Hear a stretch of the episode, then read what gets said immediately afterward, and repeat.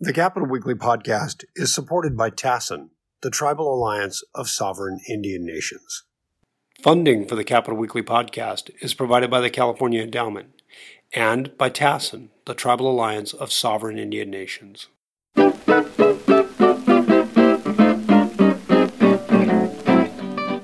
Greetings and welcome to Capital Weekly's regular podcast. I'm John Howard. I'm joined by Tim Foster. Hello.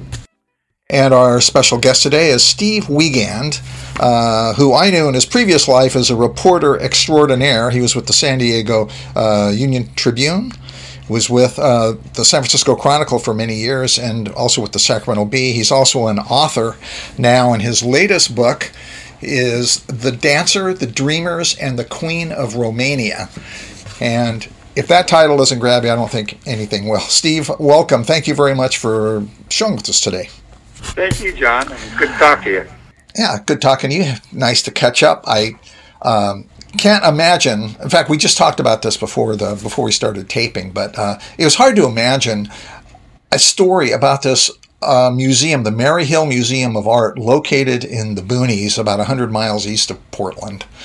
And you came across it. You mentioned you were driving back from Canada. You came across it, and it piqued your interest on a number of different levels. And your book partly is a description of this museum, how it got started, and that kind of thing. So um, tell us a little bit about it. What, what what about this grabbed your interest? Well, we, as, as you mentioned, it's, it really is in the middle of nowhere. It's uh, in one sense, it's the largest art museum in the world, because it's situated on five thousand acres of open space that the museum itself owns, and it's a spectacular setting on the on the cliff above the Columbia River, uh, as you mentioned, one hundred miles or so east of Portland. Um, what caught our interest in, was the fact that it's this sort of a Gothic Beaux Arts mansion, again, out in the middle of nowhere, that has become a museum. And my wife and I were coming back from Canada, uh, stopped and took a tour of it and talked to the staff. And the more they talked about it, the more I got intrigued by the the reason it was there and the people that had uh, had founded it. Uh, you mentioned it, the the dancer uh, is Louis Fuller. The Dreamers uh, are Sam Hill and uh, Alma Spreckels, and the Queen of Romania is, was the Queen of Romania, and actually quite popular. She was really amazing. You know, I didn't even know Romania had a queen, I blush to say. And she was apparently quite popular in the U S, or at least well-known in the U S during the twenties. Yeah, she was extremely well-known. She was uh, sort of a cross between uh, Uh, the Madonna of her day and the Princess Di of her day. Uh, she was regarded to be one of the most beautiful women in the world, and uh, had been, been a war hero uh, during World War One, because she had sort of fearlessly uh, run hospitals for cholera victims and uh, war wounded, and uh, was very outspoken in, in her uh, opposition to the Germans, and uh, so she became very popular in the United States. And she was friends with Sam Hill, right? So together, sort of like their synergy. I mean, their interest in the arts and their interest and his interest in his abilities in business. And he was kind of an odd guy, too. On one hand, I think you described him as some people thought he was a visionary and some people thought he was crazy as an outhouse rat. But he was really sort of an amazing business guy. And they just seemed like a, the original odd couple somehow. They weren't really a couple physically, as I understand it, but they were platonic, they were friends, and you know, respected each other. The, both both uh, Sam Hill and the Queen, and Louis Fuller, the dancer, and Alma Spreckels, the wealthy San Francisco socialite, all knew each other through this kind of web of. Sam knew Alma Spreckels and her husband quite well. Louis Fuller knew the Queen of Romania quite well. Alma Spreckels met Louis Fuller in Paris and got to know her. Uh, through Alma, she got to know Sam Hill. And the, the four of them, you talked about the synergy, that's that's really, each of them had a little bit different role to play in the creation of this this very unlikely museum uh, in Washington State. Uh, and, and all four of them had were amazing characters in their own right. Um, you mentioned Sam Hill, and Sam Hill was a Quaker born in North Carolina. His family moved to Minnesota to because they were anti-slavery and they had to get out of South Carolina during the Civil War.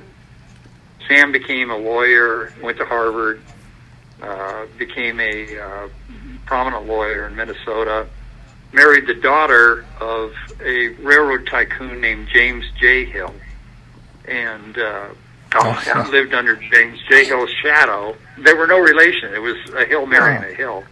So her name was Mary Hill Hill. Her name was Mary Hill Hill. Uh, Sam's oldest daughter was named Mary Hill, and his mother-in-law was named Mary Hill. So guess what he named his community when he went to Washington State? And he originally thought of that as like a Quaker haven, right? He he, he was Quaker, so he, but he was the only one.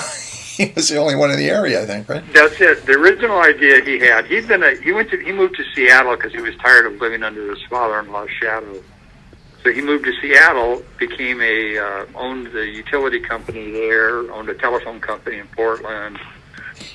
Was quite wealthy, and he bought five thousand acres in uh, central Washington State, and he was going to create a utopian Quaker uh, community, uh, sort of like Whittier, California is. And, and I often think of Whittier as a utopian community myself. Yeah, right. Well, his name was Richard Nixon, so.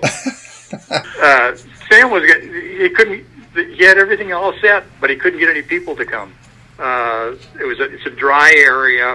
Uh, it's, there's not a lot there to do except raise alfalfa and cattle, and uh, the whole idea of the community kind of flopped. So he decided to build this mansion uh, for he and his daughter, who was uh, had some real severe mental and emotional problems, and he was going to live in this beautiful setting, um, but he could never stay in one place very long or, or concentrate on one thing.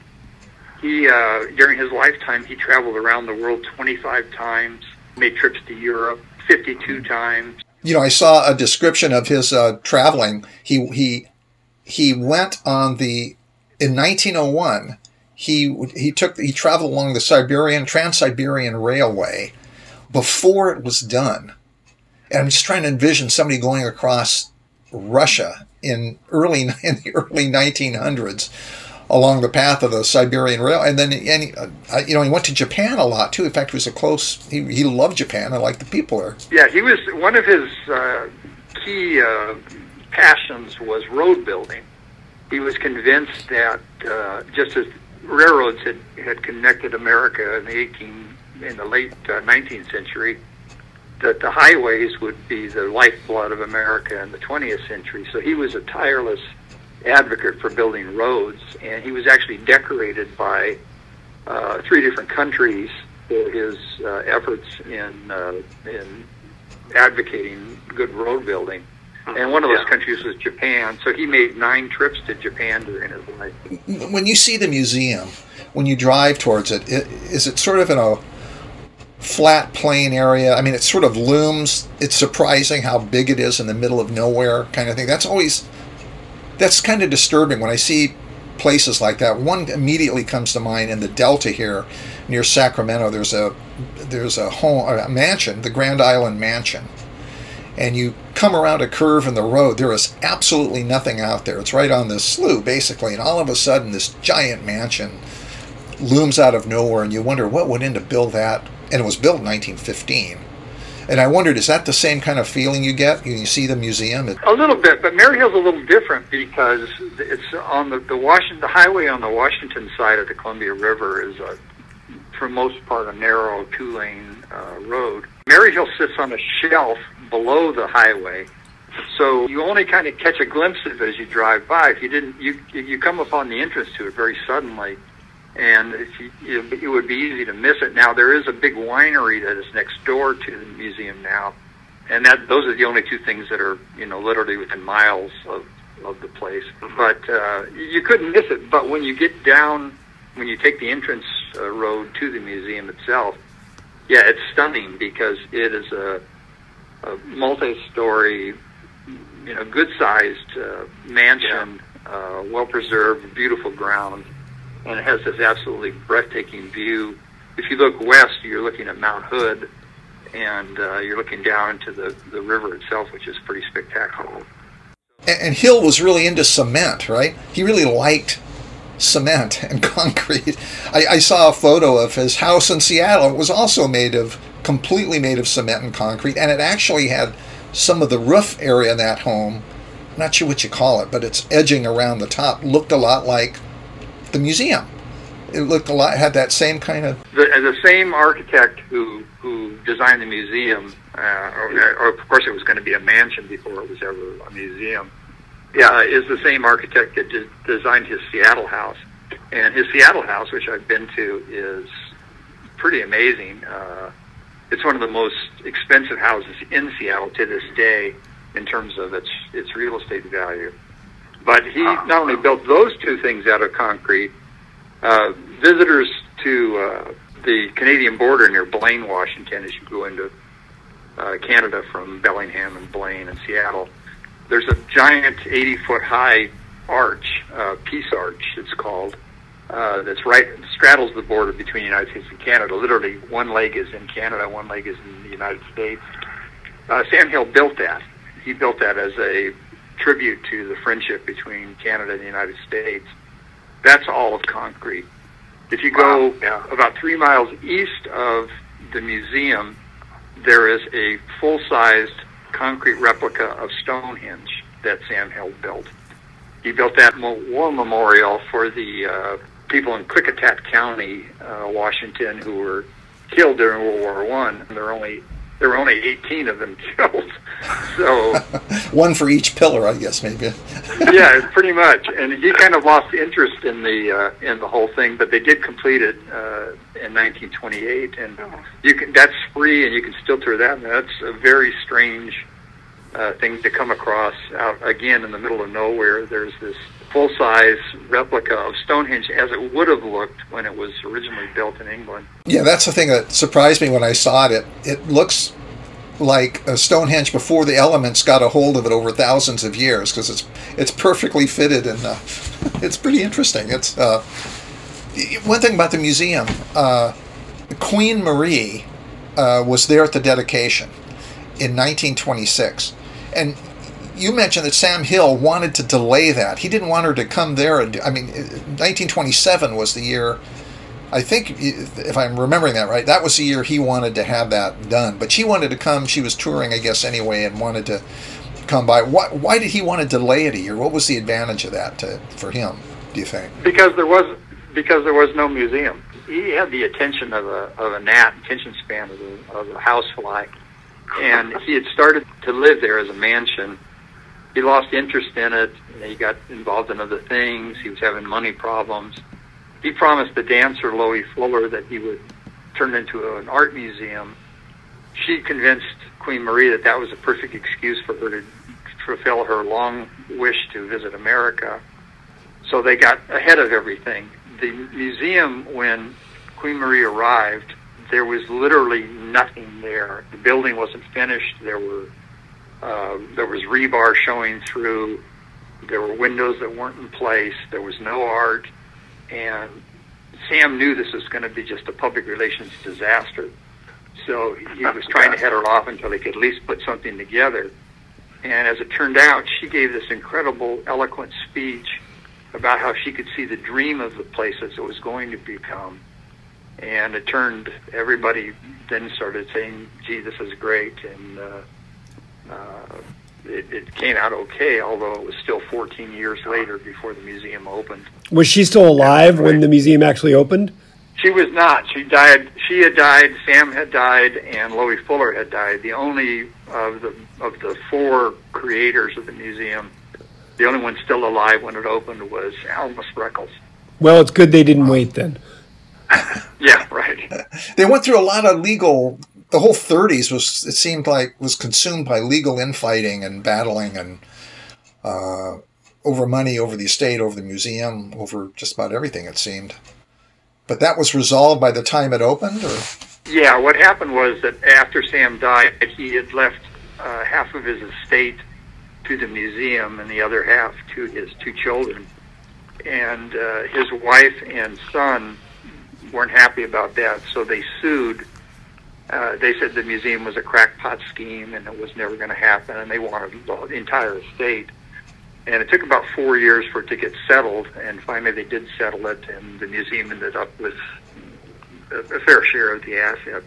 But this was in the midst of the Depression, which wasn't a great time to open an art museum out in the middle of nowhere. So uh, it, it took quite a while and quite a lot of work by some people who were dedicated to the memory of, of Sam Hill. And it actually makes money. I mean, the, the enterprise makes more money off of the off of the crop yield and the, I mean the property as opposed to museum sale, museum tickets. Is that is that true? Yeah, it's it's never it's like most museums in America. It's never paid for itself by admissions. The uh, adult admission, I think, is twelve dollars now, and it costs about twenty dollars per visitor to maintain the museum. But it, so it first kept its doors open by it had a cattle ranch on on its acreage. And it's done everything in its existence from uh, running, a, a, uh, selling licenses for hunting on the grounds where you pay two hundred dollars a year to hunt grouse and birds of various kinds. And that also got you a membership to the art museum for a year. Uh, it has a demonstration road that Sam Hill built. It's got seven or eight hairpin turns, and they rent that out for skateboard races. But the biggest moneymaker is they leased uh, much of the property to wind turbines, a San Diego-based uh, wind turbine company. Oh wow! Uh-huh. Maybe a quarter of the of the museum's revenue currently comes from uh, their leases on the wind turbine. Uh, that's ironic, since Sorry. with your connections to San Diego, that currently that's the big funder of this museum. Yeah, it's it's uh, it's that's the latest thing. They've uh, had bequests from a particular family uh, in central Washington. But one of the things about being a, a rural museum is that uh, there aren't any deep pockets around. There's not a, you know, corporate sponsors that are going to put money into a museum that's out in rural Washington. So they've had to scramble throughout their existence, keep the doors open, but they've managed to do it.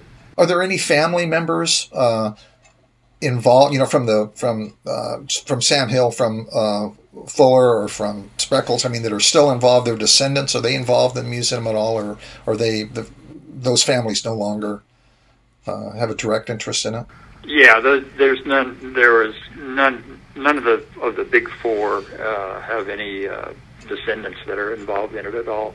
Uh, Louis Fuller didn't have any children. Uh, Sam's son was not interested in the museum. He was opposed to it. He's opposed to it? That's, who doesn't like museums, you know? Well, the guy who was going to inherit the money otherwise. Exactly. He was, every everything the museum spent was money out of his pocket, he thought, so he had nothing to do with it.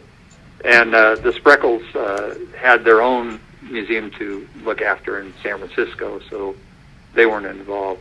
You know, it's funny about Spreckels. Uh, the Spreckels name, I, I, I grew up in San Diego, and I remember the best theater in town was the Spreckels Theater in downtown San Diego. Yeah, that that was John Spreckels. He was Alma Spreckels' brother-in-law.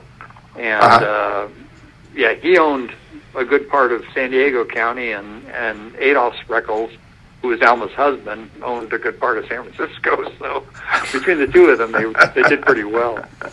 I should I should say something. I, I, I wanted to point out something, though. I, I don't want to make the museum sound like sort of a Ripley's Believe It or Not place. It's an outstanding museum. It's accredited by the American Alliance of Museums, which only accredits about three percent of all the museums in America. And Maryhill is accredited. It has a fabulous uh, collection of sculptures by Rodin. It has an absolutely uh, excellent uh, collection of Native American art and artifacts. Um, so it's got a lot going for it from, from just a museum point of view, but it's also got this history that, you know, no other museum compares to. It's it's, got, it's supposed to have an amazing collection of chess uh, chess games, right, or chess pieces. Okay, one of the directors, he was actually the director of the museum for thirty-some years. He actually lived, he and his family lived in the basement of the museum for thirty-plus years. uh, he was an avid chess player. So he started collecting chess sets from around the world, and people started donating them. And they have now, I think, more than three hundred fifty chess wow. sets that, that are everything from made out of walrus ivory to things from ancient India, you know, from all over the world. So, hey, Steve, one last uh, question. How do we get there? We're, we're in Sacramento. So actually, we're doing this re- just for the benefit of our our listeners. We're doing this remotely. Tim and I are in Sacramento in different spaces. I'm in my home office. I think Tim's at his home or maybe in our office, and Steve is down in Arizona. So for the benefit of people in our state capital community who may be listening to this, what's the best way we get to uh, Mary Hill? Two different routes you could take. You can go up five to Portland. You get to Portland, go east on, uh, I believe it's U S eighty-four along the Columbia River Gorge. It's a beautiful drive. That's on the Washington side of the river then too, right? No, that's on the Oregon side. Oh, okay. It, there's also a highway on the Washington side, so you can you can go either way on either side of the river. But it's very easy to get to. You you get to Portland, you take a right you on, uh, I believe it's U S eighty-four, which goes through the Columbia River Gorge. You drive all the way through the Dalles, which is a town of about twelve thousand. Uh, about twenty miles east of there, you see a big bridge, the Sam Hill Memorial Bridge. It crosses the river, across the river, and you follow the signs. It's pretty easy to get to. Uh, the other Great. way is to go go to Vancouver, Washington, which is across the river from Portland. Take a right on that highway and follow that. That goes right by the museum. And Steve, so how do people find your book? When did your book come out, and what's the best way for people to get your book? The book is out. You can get it on Amazon. I have a page on Amazon with my other books. Um, you can get it either by doing my name uh, or the title of the book. It'll be a sale on at Barnes and Noble and all the other bookstores. Uh, I noticed that you have written quite a few other books uh, on the History for Dummies theme. How did that happen? The fourth edition's coming out. Well, the first, the, the I was approached by a uh, colleague when I was still working at the Sacramento Bee. Uh, he had an agent who wanted to know if I wanted to do a U S History for Dummies, and uh, they figured I was well-suited for a Dummies book. Um, uh, you know, it takes one to know one type thing.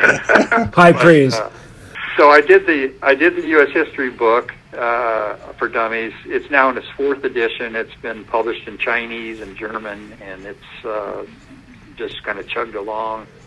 Uh, the other two Dummies books I've done, I did one on the American Revolution, and I did one on the Great Depression. Uh, the they came out of the, the the Wiley publishing company that does the Dummies books. They were pleased with uh, the U S history book, so they asked me to do these other two. The Mary Hill book is my eighth book now. What's next up for you? What's the next subject for your next book? Well, I'm actually writing a book uh, now that's tentatively titled uh, Year of the Gun, How Bat, Wyatt, Custer, Jesse, and Two Bills, Wild and Buffalo created the Wild West during America's hundredth birthday. I figure out what that book is about. Good luck. Yeah. That's about twenty percent of the whole content. That's the longest title I've ever heard, right there. That's it. Then it goes right to the index, and that's the whole book. Excellent. Excellent. I like that plan. Oh, all footnotes. Great. great. Steve Wiegand, thank you uh, Thank you very much. Thanks for taking the time to chat with us. I really enjoyed it. Uh, this just a great book, and it's really, uh, it's just, it's odd. It's just one of those oddities. It's a lot of fun, I think, to read. And a lot of characters in it, and there's a lot going on, and I, as we mentioned earlier. So um, thank you very much, Tim Foster. Thank you very much. Thank you. And this is John Howard, and we will catch you next time around.